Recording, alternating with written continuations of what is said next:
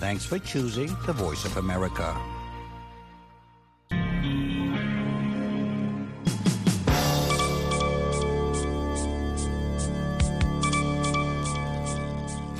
Hivi sasa ni saa tatu kamili.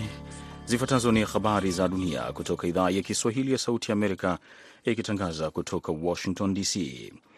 Jumla ya watu 210 wamepoteza maisha katika mapambano baina ya vikosi vya usalama na wanajumuiya wako ndani ya siku 24 katika mkoa uliojitenga wa Somaliland, amesema afisa wa serikali.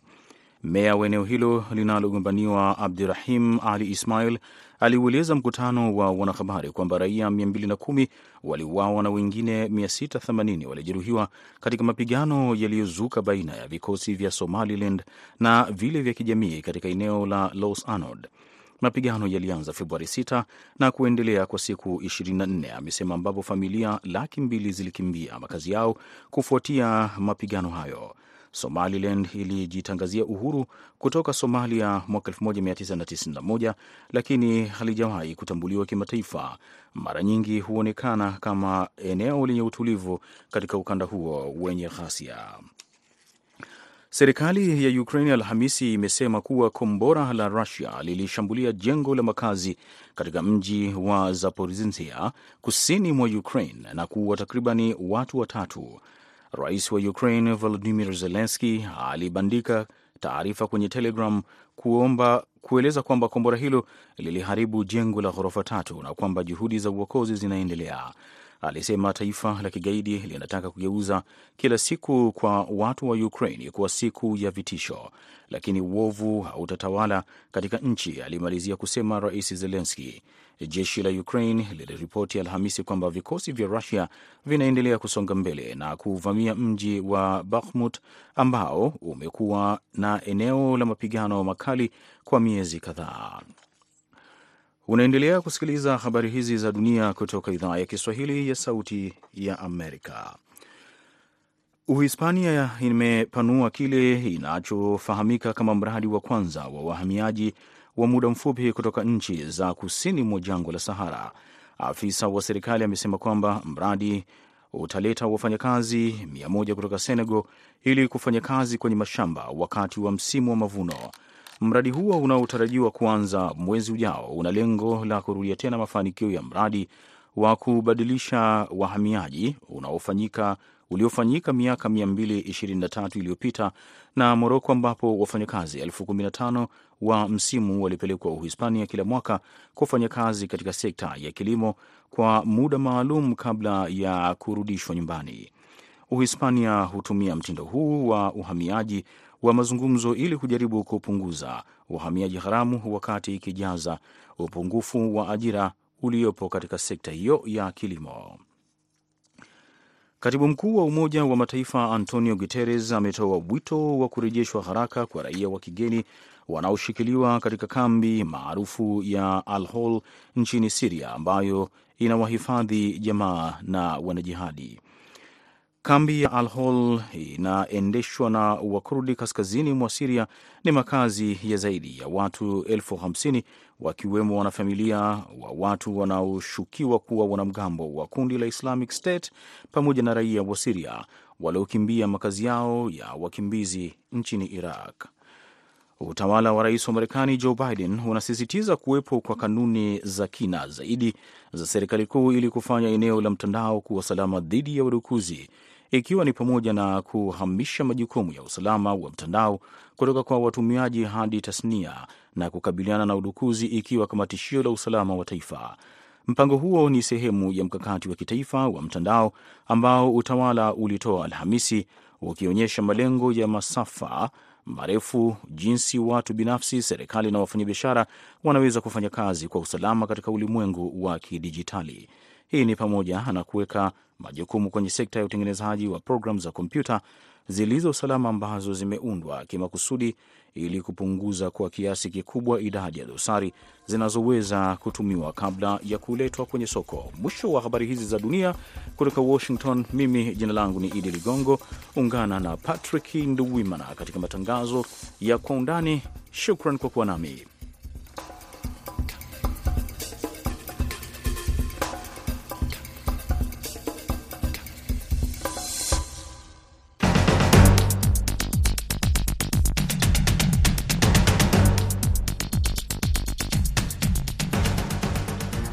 Karibu msikilizaji wetu katika kipindi cha Kwa Undani. Undani leo, katika sehemu ya kwanza, tunaangazia ziara ya rais wa Ufaransa Emmanuel Macron katika nchi za Afrika ya Kati, ziara ambayo inajiri wakati hisia dhidi ya Ufaransa inazidi kuongezeka katika nchi zinazozungumza Kifaransa ambazo ni makoloni yake ya zamani. Na katika sehemu ya pili, tutamulika suala la ukame katika nchi za pembe ya Afrika ambao unazidi kusababisha wizi, wimbi la wakimbizi ndani wakimbizi wa ndani wanaokabiliwa na hali ngumu ya maisha. Ndani leo mko nami Patrick Ndwimana.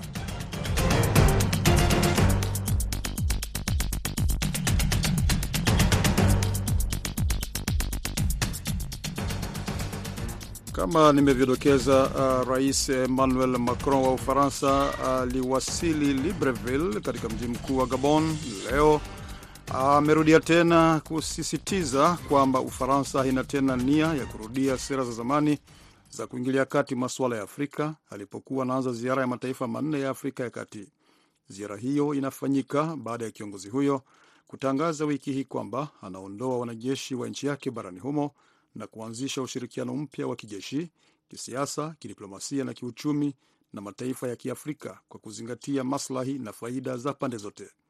Macron anaanza ziara ya kidiplomasia ya mataifa manne ya Afrika ya Kati ili kupima ushirikiano mpya wenye kuwajibika na nchi za Afrika, wakati hisia za kuipinga Ufaransa zikiongezeka katika makoloni yake ya zamani.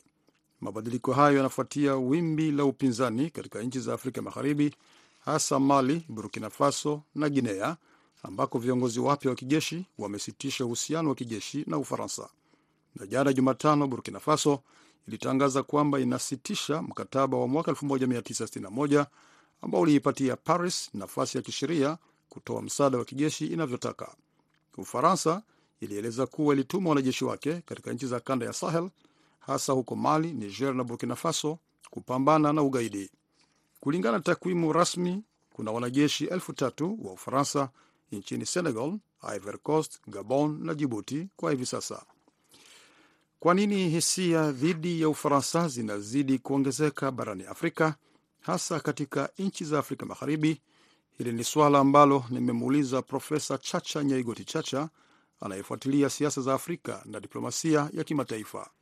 Nafikiria Waafrika wamechoka kwa sababu miaka mingi baada ya uhuru tumekuwa na mahusiano ya aina mbalimbali, na saa hizi ni kama nchi za magharibi zinaanza mchakato mpya wa kujaribu kuweka sera ambazo zitaathiri mahusiano yao na Afrika kwa namna nyingine, lakini inapochunguzwa zaidi unazingatia kwamba mambo ni yale yale tu, ni kwamba hao waliokuwa wakoloni waliotawala nchi za Afrika, kwa mfano Macron na nchi yake ya Ufaransa na hizo nchi za Afrika nyingi zilizokuwa koloni za Ufaransa, ni kama sasa tena kuna ari mpya ya kutaka kuwaonyesha kwamba bado wao ni wa mabwana na sisi ni watwana, na hilo ndilo tatizo hasa. Mchakato huu umeanzia katika nchi za Afrika, imeanzia Mali, ikaenda Burkina Faso. Kulikuwa wanajeshi wa Ufaransa huko, hawa viongozi wa kijeshi wakaomba wanajeshi wa Ufaransa waondoke, na hivi wanajiandaa kuondoka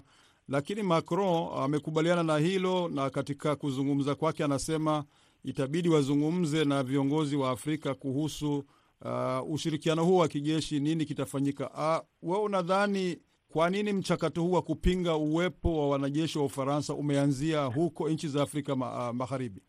Ni muda mrefu Wafaransa wamekuwepo wakijaribu kusaidia nchi mbalimbali kama Mali, vile Burkina Faso na nyinginezo katika kujaribu kukabiliana na matatizo ambayo wanakabiliana nayo ya upinzani dhidi ya utawala ulioko ndani, na inaonekana wazi kwamba kuwepo kwa majeshi ya Kifaransa hakujaweza kuleta amani wala kuleta afueni na suluhisho kwa matatizo ambayo nchi za Afrika zinakabiliana nazo. Na nafikiri mojawapo ya sababu ambazo watu wanasema wamechoka Waafrika ni kwamba labda ni muhimu sana Waafrika waanze wenyewe E, mikakati na mchakato wa kuweza kujihakikishia amani wao kwa wao, na haya ndio masuala ambayo wakati mwingine e, Umoja wa Nchi za Afrika huwa unajadili, lakini hatuoni kama yanasogeza amani mbele, na bado nchi nyingi zinakuwa na maisha magumu, yale ambayo yanaashiriwa na vita vya wenyewe kwa wenyewe na uvamizi wa watu ambao wanafikiri wanaonewa na wale ambao wanatawala. Macron anazitembelea nchi za Afrika ya kati ambazo zina ushirikiano mkubwa wa kisiasa na kiuchumi na Ufaransa, hasa Gabon na Jamhuri ya Congo ambayo ni Congo Brazzaville, ambapo kampuni ya mafuta ya Ufaransa Total Energies inaendelea kuchimba na kuuza mafuta. Je, Macron kufanya ziara katika nchi hizo ni katika juhudi za kuziwia hisia dhidi ya Ufaransa isiibuke kama inavyoonekana katika nchi za Afrika Magharibi? Ndiyo, mojawapo ya sababu za yeye kuchochea uh, shinikizo la kuweza kuwaambia Waafrika kwamba bado Ufaransa ni rafiki ni kwa sababu ya masilahi ya nchi yake na masilahi ya wafanyabiashara na viwanda mbalimbali vya Ufaransa ambazo zinachukua au kutumia uh, malighafi za Afrika au soko kuu la bidhaa zao zile zinazotengenezwa katika nchi ya Ufaransa inakuwa ni watu wa Afrika. Kwa hivyo mambo yote haya yanatawaliwa na na sera na mitazamo ya kiuchumi, na nafikiri ziara hii ya ya Macron ni kujaribu kuona kwamba Afrika wanaweza kuendelea bado kuwa soko la bidhaa za Ufaransa na kuwa mahala ambapo Ufaransa kama inahitaji malighafi inaweza kupata, kwa mfano mafuta na vinginevyo. Ufaransa inaonekana imeshtushwa na kuongezeka kwa ushawishi wa Rusia na China barani Afrika. China ambayo imewekeza mabilioni ya dola katika sekta za miundombinu na sekta ya madini, Rusia ikionekana kuwa uwanjani kupitia kundi la wanajeshi mamluki la Wagner. Ufaransa na nchi nyingine za magharibi ikiwemo Marekani zilitamka waziwazi kuwa zitafanya juhudi ili kuziwia ushawishi wa China na Rusia katika nchi za Afrika. Je, eh, Profesa Chacha, uh, ziara hii ya Macron katika nchi za Afrika ya kati inalenga kuziwia ushawishi wa China na Rusia Afrika? Ndio, na ahadi za watu wa magharibi na hao wote wenye nguvu huwa kwa kawaida kwa nchi za Afrika hazitekelezeki, kwa sababu Waafrika pia wenyewe wanahitaji kujipambanua, waanze kufanya ushirikiano kati ya wenyewe kwa wenyewe, na waanze kufanya biashara kati ya wenyewe kwa wenyewe, kwa sababu kutarajia kwamba Wafaransa wataendelea kutoa misaada kwa nchi za Afrika ili ziweze kujikwamua na shida zinazokabiliana nazo ni njia mojawapo ya kuendeleza ukoloni mamboleo ambao nafikiri wakati mwingine watu wa magharibi wanaofurahia, lakini kwa kweli tunahitaji kujifaidi sisi kama Waafrika kwamba mpaka sasa miaka sitini baada ya uhuru tungali tunategemea hao wakoloni waliotutawala kuja kutusaidia. Si ni vizuri kama tungekuwa tumeweka mikakati pamoja. Nchi huru za Afrika zina rasilimali nyingi na zikitumia hizi rasilimali na kupanua mipaka yao na kufungua mipaka, watu wafanye biashara. Uh, nafikiri nchi hizi zitatajirika zaidi kuliko kuendelea kutegemea kwamba makoloni yaliyotutawala yataendelea kutusaidia. Na alipofanya ziara nchini Burkina Faso mwaka 2017 Macron aliahidi kuwa Ufaransa itabadili sera yake barani Afrika, hasa kutoingilia kati masuala ya ndani ya nchi za bara hilo. Alitoa ahadi hiyo akizungumza na wanafunzi wa chuo kikuu.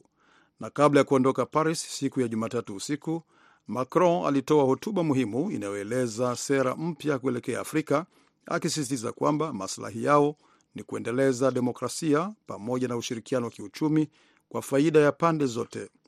E, baadhi ya wachambuzi wanasema Macron hata hajatekeleza ahadi yake ya kubadili sera ya Ufaransa barani Afrika na ndiyo maana hisia au chuki dhidi ya Ufaransa inazidi kuongezeka barani Afrika.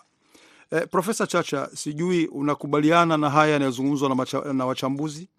Ndio, ndio, na uongozi wa nchi za magharibi, hasa nchi hizi ambazo zina nguvu, Ufaransa, Uingereza, Marekani na nyinginezo, nafikiri uongozi wao una wasiwasi sana kuhusu nafasi ambayo China inachukua katika maisha ya kiuchumi ya nchi za Afrika, na mojawapo ya sababu Macron hakuja kwa mfano nchi za Afrika ni kujaribu kuendeleza fikra kwamba Waafrika wanaweza kuwaamini, Waafrika wanaweza kuwategemea.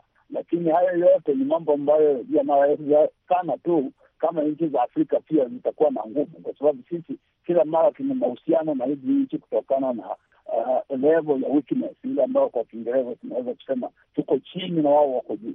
Na unadhani Macron anatakiwa kufanya nini au Ufaransa anatakiwa kufanya nini ili huu uhusiano wa kuaminiana uh, kati ya nchi na nyingine uweze kuendelea na wasidhani kwamba anaendelea na ile sera ya ukoloni mamboleo au kuendelea kutafuta faida kwenye rasilimali za Afrika anatakiwa kufanya nini?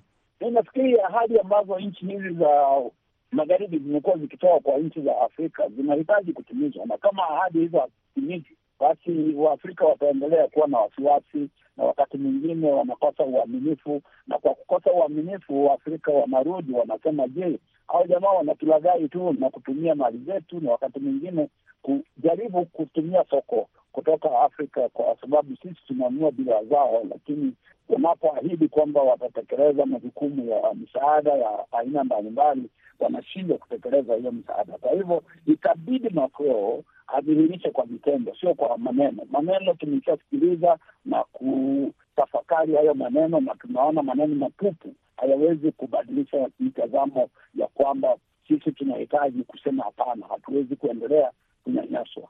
Amegusia pia kwamba uh, mara hii kwenye sera ambayo yanaandaa ni sio aje na fikra, lakini atakaa pamoja, ikiwa ni uh, upande wa ushirikiano wa kijeshi, atakaa pamoja na viongozi wa kijeshi, mawaziri wa ulinzi, wakubaliane nini Ufaransa inaweza kasaidia kwenye sekta hiyo. Unafikiri hii ya kuweka mazungumzo mjadala kuliko kuleta kama vile unafikiri unawashinikizia una uh, jambo watu, unafikiri hii inaweza kasaidia ku Uh, labda uh, nchi za sana kama itasaidia sana kama yeye pia akiwa tayari kusikiliza na Waafrika wawe wakae chonjo, wakae vigumu, kwa sababu wakati mwingine wanakwenda katika mikutano ya aina hii bila kujiandaa kwa njia ya hali ya juu, na tunahitaji tuwe tunafanya maandalizi ya kutosheleza misimamo yetu ili tuweze kutoa maoni ambayo ni mwafaka, ambayo yataweza kutusaidia.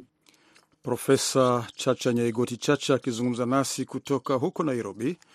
Na leo akiwa mjini Libreville, Macron alihudhuria mkutano wa viongozi wa kulinda misitu ya Afrika ya Kati, One Forest Summit, kabla ya kuelekea Angola siku ya Ijumaa, ambako anatarajiwa kutia saini mkataba wa maendeleo ya sekta ya kilimo. Baada ya hapo atatembelea Jamhuri ya Congo, Congo Brazzaville, kabla ya kuelekea Jamhuri ya Kidemokrasia ya Congo, DRC, ambako tayari kumekuwepo na maandamano nje ya ubalozi wa Ufaransa kupinga ziara yake. Punde tunaingia kwenye sehemu ya pili ya Kwa Undani.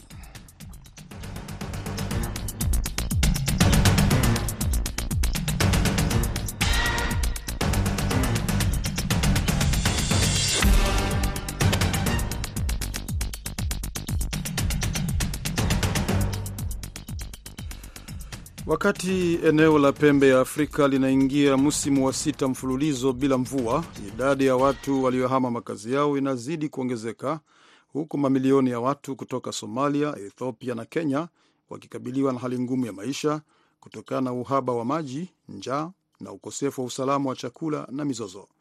Watu wanaendelea kupambana na uhaba wa chakula na maji unaotishia maisha yao, unaosababishwa na hasara kubwa upande wa mavuno, mifugo na mapato. Mwenzetu Jason Nyakundi kutoka huko Kenya anaangazia hali ya sasa katika maeneo yaliyoathiriwa na ukame mkali na juhudi zinazofanyika kuokoa maisha ya watu. Ukame wa kutisha katika pembe ya Afrika unaonekana kuwa utaendelea kutokana na msimu wa sita mfululizo wa ukosefu wa mvua. Shirika la kikanda la utafiti wa hali ya hewa limeonywa likihofia hali mbaya zaidi kuliko mwongo mmoja uliopita, wakati takriban watu 260,000 walikufa nchini Somalia pekee. Utabiri wa msimu wa mvua wa Machi hadi Mei mwaka 2023 unaonyesha kupungua mvua na hali joto ya juu, kwa mujibu wa mamlaka ya serikali ya utabiri wa hali ya hewa ICPSC. Msimu muhimu wa Machi hadi Mei kwa kawaida huchangia hadi asilimia 60 ya jumla ya mvua kwa mwaka katika maeneo ya ikweta ya pembe kubwa ya Afrika. Mtazamo huu unathibitisha hofu ya wataalam wa hali ya hewa na mashirika ya misaada ambao wameonya juu ya janga la kibinadamu ambalo halijawahi kutokea kama ukame mrefu na mbaya zaidi unaokumba eneo hili. ICPSC inasema katika sehemu za Ethiopia, Kenya, Somalia na Uganda ambazo zimeathiriwa zaidi na ukame wa hivi majuzi, huu unaweza kuwa msimu wa sita wa mvua kukosekana mfululizo. Nchini Kenya, mikoa ya kaskazini na kaskazini mashariki ndiyo imeathirika zaidi na ukame, na nimezungumza na Ahmed Hussein, mwandishi wa habari kaunti ya Wajia, kutaka kufahamu hali ilivyo kwa sasa. Vile ilipo sasa hivi ni kwamba wakazi wengi sasa hivi wana shida nyingi sana, kwani wakazi hao ama wenye mifugo mifugo wao wamekufa kwa sababu ya ukame. Kwa muda mrefu, katika kama miaka tatu hivi hazijakuwa na mvua mzuri hapo, na hivyo sasa imeleta shida nyingi sana. Wakazi hapa ni wenye mifugo, mifu, mifugo wao wamekufa, na sasa hivi tu wako na shida nyingi sana. Wengine wengi hawana maji, hawana chakula, uh, mifugo wao wamekufa, so hali yao ni hali hatarini sana, kwa sababu unaona hawa kwa miaka mitatu sasa hivi hazijakuwa na mvua. Wao tu ni wenye mifugo, wanategemea tu mifugo. Sasa hivi kama hakuna mvua, haiwezi kuwa na chakula. Mifugo kwa cha, nini chakula za mifugo wao kama ng'ombe, ngamia, yote hawana. Sasa hivi unaona hizi kaunti tatu za Wajia, Garissa, Mandera kama kaunti za Marsabit, kaunti za Isiolo, Turkana, hiyo hizo hizo kaunti zile zimekuwa na shida nyingi sana, lakini katika eneo la ukanda wa kaskazini mashariki kama hizi kaunti tano ambayo nimesema, Wajia, Garissa, Mandera, Isiolo, Marsabit, hizi ndio zile kaunti zimeathirika sana na hali mbaya ya ukame. Kwa sasa hivi hakuna watu ambao wamekufa kwa sababu ya ukame ama kutokosa chakula, lakini kuna wa, kuna kuna wale watu ambao wamekufa eh, kwa sababu ya ugonjwa wa kipindupindu ama kolera ambao sasa ime, imeletwa na na ukame. Kama kuna mifugo wengi ambao wamekufa, kuna watu wengine labda wako na shida uh, zingine kama watoto. Kuna ile watoto ambao hawana hawana ile like tunasema malnourished children, wao pia sasa wako na hiyo shida eh, za na wako hatarini sana. Katika kaunti ya Wajia ndio mahali ambapo ama kaunti ambapo eh, wamekuwa na shida nyingi kwa sababu ya ukame na shida za kolera ama ile kipindupindu. Sasa unaona kwamba uh, kama kaunti ya Wajia kumekuwa na watu tisa ambao wamepoteza maisha yao kwa sababu ya ya ugonjwa wa kipindupindu ambao imesababishwa na ukame, na kaunti zingine kama Garissa pia wamepoteza watu wamepoteza maisha yao. Uh, lakini si watu ambao wamekosa chakula, ni watu ambao sasa hivi wameko, hawana mifugo na shida za ukame tu ndio imeleta imeleta shida za ugonjwa wa kipindupindu, na kama venye sahii hali ipo, mambo inaweza kuwa mbaya zaidi. Kuna shirika zingine pia wanafanya wanasaidia wanafanya misaada hapa na pale, lakini na kama hata serikali ya kaunti ya Wajia, serikali ya kaunti ya Garissa, Mandera zote zinafanya ile like relief program ile like chakula cha misaada, lakini hazitoshi. Nimeongea na wabunge na seneta kutoka ama wale viongozi kutoka eneo la kaskazini mashariki just siku mbili tu zilizopita, na wao wanaomba rais atangaze ukame kama janga. Wanaomba kwamba wanasema kwamba hivyo basi ndio watu watasaidika, kwa sababu wanasema saa hii hapa sasa hii ukame sasa imekuwa janga, ili mashirika zingine, ili nchi za hapo nje wote wasaidie wakazi wakati huu wa ugumu wa ukame. Pembe ya Afrika ni mojawapo ya maeneo yaliyo hatarini zaidi kutokana na mabadiliko ya hali ya hewa, na hali mbaya ya hewa inatokea kwa nguvu. Misimu mitano ya mvua iliyoshindwa mfululizo imeua mamilioni ya mifugo, kuharibu mazao na kuwalazimisha zaidi ya watu milioni moja kuhama makwao kutafuta chakula na maji. ICPSC ilisema hali inayokuja ni mbaya zaidi kuliko wakati wa ukame wa mwaka 2011 huku watu milioni 23 nchini Kenya, Ethiopia na Somalia tayari wanakumbwa na uhaba mkubwa wa chakula, kulingana na IGAD na shirika na shirika la chakula na kilimo la Umoja wa Mataifa FAO.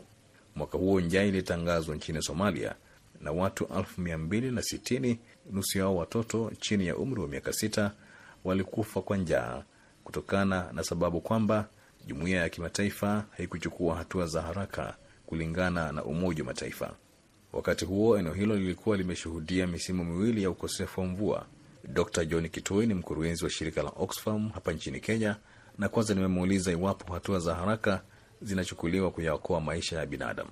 Uh, shida ni kwamba serikali haijaweka pesa ya kutosha nchini Kenya. Uh, hivi karibuni ka, mawaziri wametoa uh, agizo kwamba bilioni sita ya Kenya iwekezwe katika kudili kudil na hili janga. Hii ni pesa kidogo sana uh, unapoangalia kwamba hili ni janga la kitaifa kwa uh, nchi ambayo ina bajeti ya trilioni tatu nukta tatu kutoa bilioni nne tu ni kama 0.25% ya hizo pesa zote kwenda na hizi pesa zina hazifiki katika ile social protection system vizuri ya kufikia watu uh, lakini serikali inajaribu uh, ma, ma, ma, ma, ma, mashirika ya kimataifa ya kijamii pia yanajaribu. Kuna yule pia ma, wa kimataifa pia wanajaribu kuwekeza pesa, lakini kuna shida kwamba ile pesa ambayo inahitajika kufikia kila mtu ambaye anaelimika haijatoshelesha bado. Uh, UN na mashirika ya kijamii yametoa appeal ya response nchini Kenya ambayo haijafadhiliwa vya kutosha. Uh, kama nusu tu ya hizo pesa ndio ambayo imetolewa uh, na, na, na, na jamii za kimataifa uh, na haitosheleshi hasa kufikia watu um, kitu ambacho uh, Oxfam imejaribu kuambia serikali ni tujaribu kushughulika hasa kuokoa maisha ya watu, kutoa pesa ya kimsaada kusaidia watu. Serikali na washikadau katika hii sekta ya humanitarian response wamekuwa wakiangazia hili swali kwa muda mrefu sasa, wakisema kila kila baada ya miaka kadhaa kunakuwa na ukame nchini Kenya na tunaona njaa, na sio lazima ukame upeleke watu kufikia njaa ama kukufa kutokana na njaa. So kuna zile system zinaitwa early warning, early action ambazo zimewekwa na serikali na mashirika ya kijamii pamoja na UN system kujaribu kuzuia hii crisis ya njaa na ukosefu wa vyakula kuwa crisis baada ya kila ukame. Uh, lakini haya hi, hizi efforts hizi sera ambazo zimewekwa zimesaidia tu kumake early warning iko na tulipata early warning mapema kutoka mwaka wa elfu mbili ishirini na moja. Uh, mashirika ya kijamii ambayo yanafanya kazi mashinani, serikali za, za, za ambazo ziko katika sehemu kame za Kenya ambazo zimeathirika zaidi, walianza kutoa tahadhari mapema kwamba tunaona kwamba watu wanaanza kuruka vyakula kwa siku, baada ya kula vyakula mara mbili mara tatu mara mbili wanakula mara moja, ama hawakuli chakula cha kutosha. Uh, ile food basket katika katika jamii imepungua, lakini early action haijakuwa mzuri sana kwa, kwa, ile response, na kwa sababu serikali hawawekezi pesa za kutosha katika hii early response. So kwenda mbele, lakini kitu cha muhimu ni kuhakikisha kwamba hii misaada ya kijamii inakuja mapema na kusaidia jamii. Jambo lingine ni kwamba ukiangalia katika sekta ya, ya, ya ukulima ambayo imekuwa ile backbone ya ya, ya, ya, ya, ya, ya food security nchini Kenya, imekuwa na mind kwa muda mrefu na hii mabadiliko ya tabia nchi, lakini pia tu sera za, za, za mfumo wa ukulima pia ni mbaya kwa sababu unaathiri pia nchi. Monocropping ya kupanda tu mahindi na maharagwe pia imekuwa mbaya, wakati mataifa yengine yajaribu kufanya agroecological farming. So unafanya ile ukulima ambayo inaangazia kuzuia mabadiliko ya tabia nchi pia badala ya kufanya ukulima ambayo ina, inafanya mabadiliko ya tabia nchi kuwa mabaya. So kuna ile haja pia ya kuangalia zile sera za agriculture za ukuzaji wa vyakula ambao pia unafaa. Uh, sekta ya maji pia haijaangaziwa zaidi. Vipi tunaweza hakikisha kwamba kila Mkenya anapata maji ya kutosha, bado ya kukunywa, lakini pia ya kufanya ukulima, lakini pia kushughulikia viini hasa vya ukosefu wa vyakula wakati kila wakati kunakuwa na, na ukame nchini Kenya. Mwezi uliopita katibu mkuu wa Umoja wa Mataifa Antonio Guterres alisema watu milioni moja nukta tatu, asilimia themanini yao wakiwa ni wanawake na watoto, wamekimbia makazi yao nchini Somalia kutokana na ukame unaoendelea. Katibu mkuu pia alisema watu milioni nane nukta tatu, zaidi ya nusu ya wakazi wa Somalia watahitaji msaada wa kibinadamu mwaka huu. Vita vya Ukraine vimelaumiwa kwa kiasi kikubwa kwa uhaba wa chakula unaoshuhudiwa duniani na hasa Afrika. Gharama ya nishati, mbolea na chakula imepanda kwa kati ya asilimia 40 na mia tatu tangu Urusi ilipovamia Ukraine mnamo Februari mwaka 2022. Kulingana na takwimu kutoka Benki ya Maendeleo ya Afrika, Afrika inaagiza zaidi ya tani milioni mia moja za chakula kwa mwaka zenye thamani ya takriban dola bilioni 75 na bara hili sasa linajikuta katika hali mbaya, kwani tani milioni 30 za bidhaa kutoka nje zinatoka nchi hizo zilizo vitani za Urusi na Ukraine. Nam, ripoti hiyo ya Jason Nyakundi ndiyo inakamilisha Kwa Undani leo. Ni washukuru wote mliotusikiliza. Ni mshukuru pia mwelekezi wangu Saida Hamdun, Patrick Nduimana. Tuna wageni tukiwatakia usiku mwema.